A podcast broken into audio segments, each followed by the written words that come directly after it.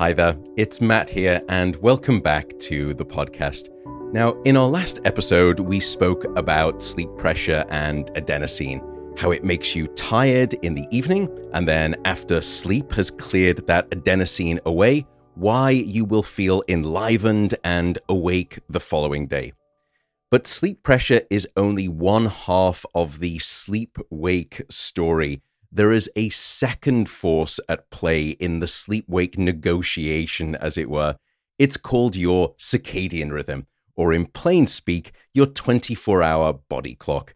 Well, it's actually the wrong word for it. It's not a body clock, as we'll discover, it's a brain clock, as it turns out. Now, your 24 hour clock will drum out a daily and a nightly rhythm and the tick tock rhythm of your clock will make you feel sleepy at night and then makes you feel alert during the day.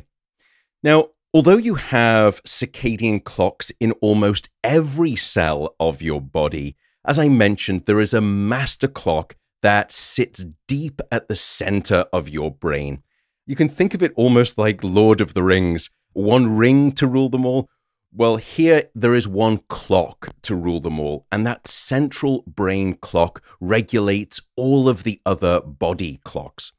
Now, if you were to give your circadian rhythm a personality trait, it would be labeled as a creature of habit.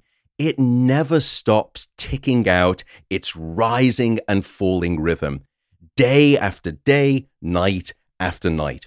For diurnal species that are active during the day, like us human beings, the circadian rhythm will start drumming out its loud, activating beat just before you wake up in the morning. And that drum beat just gets louder and stronger into the mid morning hours and into the early afternoon. And this is when you will hit your peak alertness, your peak performance on several different measures that we can assess in the laboratory.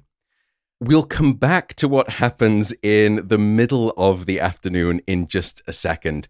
But by the end of the evening, the circadian tick tock beat begins to slow down. And as it tips into its awesome downswing, so too will drop your alertness. In other words, you're going to start feeling sleepy.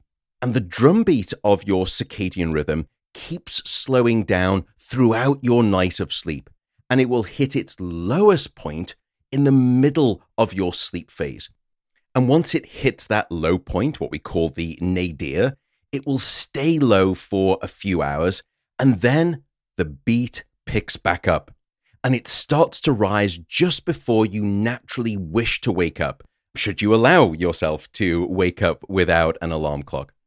And then it starts all over again, rising in its loud beat to create the breath of daytime wakefulness and dropping to create the calm exhale of sleep at night.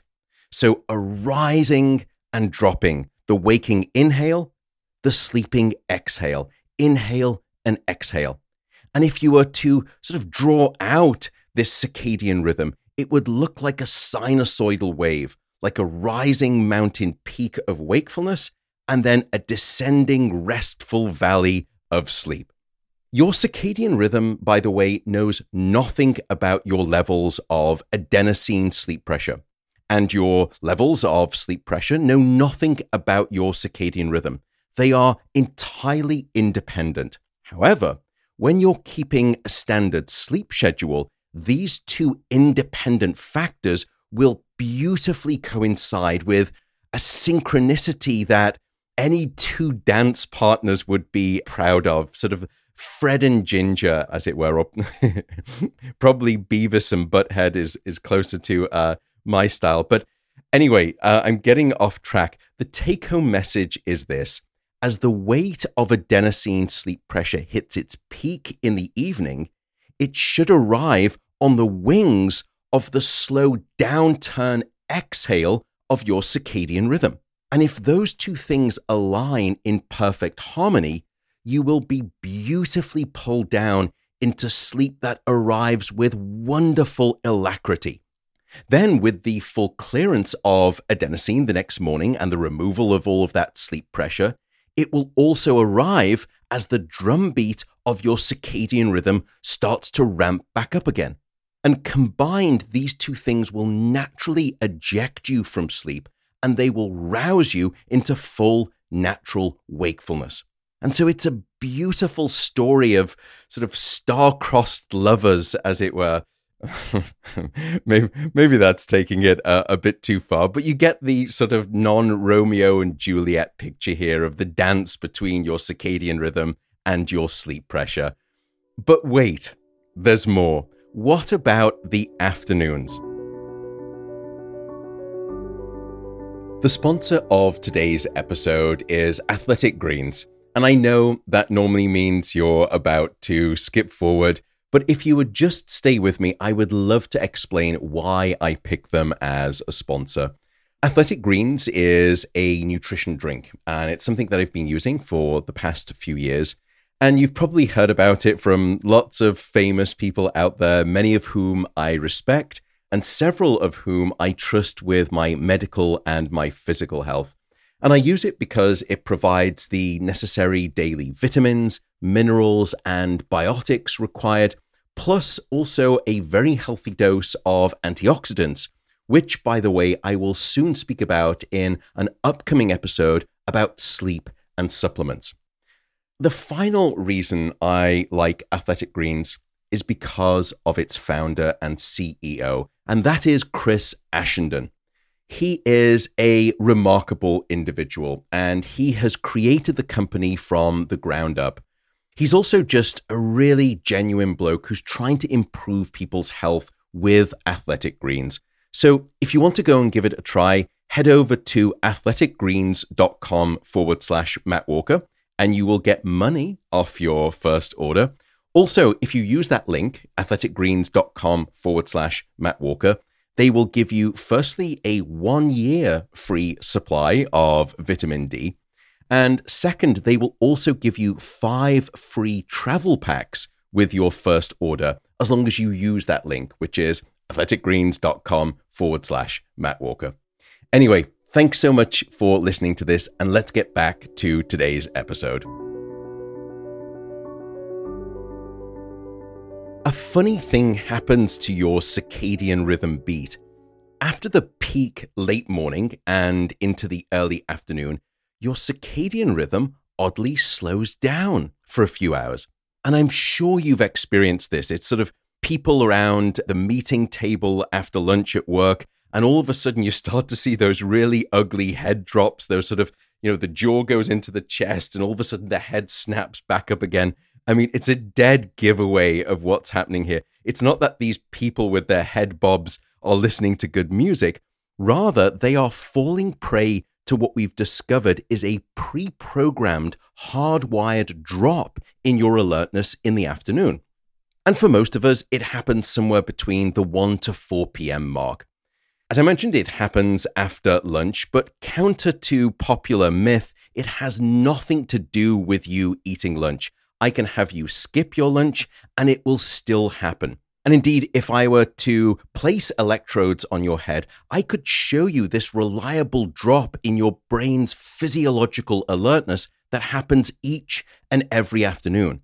And what this means is that us humans may not have been designed to sleep in a single bout at night, which is what we call monophasic sleep. Rather, we may have been designed to sleep in two bouts. In other words, one longer bout at night and then a siesta like nap in the afternoon. Now, don't worry, naps will be treated in an entirely separate episode and we'll double click and dive deep into naps.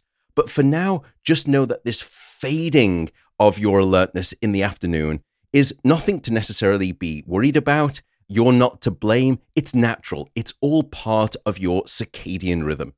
So that is your circadian rhythm, briefly explained, which combined with sleep pressure will accurately explain when you want to be awake and when you wish to be asleep. So, why then are we all a little different in our timing? Why is it that some people will cash it out in the evening, you know, very early on and they'll be in bed, you know, by 8 or 9 p.m. in the evening? And why is it that other people don't wish to get into bed and fall asleep through until the wee hours of the morning. This is what we call your chronotype. And that will be the topic of the next several episodes in this podcast series. Instead, I will simply now sign off. I will say good night and thank you so much again for listening to the podcasts. As I mentioned before in the previous episode, if there's any advice that you have for how I can be doing this better, please just say hello and drop me a message on Instagram. I am there as the handle Dr. Matt Walker, doctor with a DR. And I just want to make clear that I'm not a medical doctor and None of the content in this podcast should be considered as medical advice in any way, shape, or form, and nor prescriptive in any way. Thanks very much, and I'll see you in the next episode.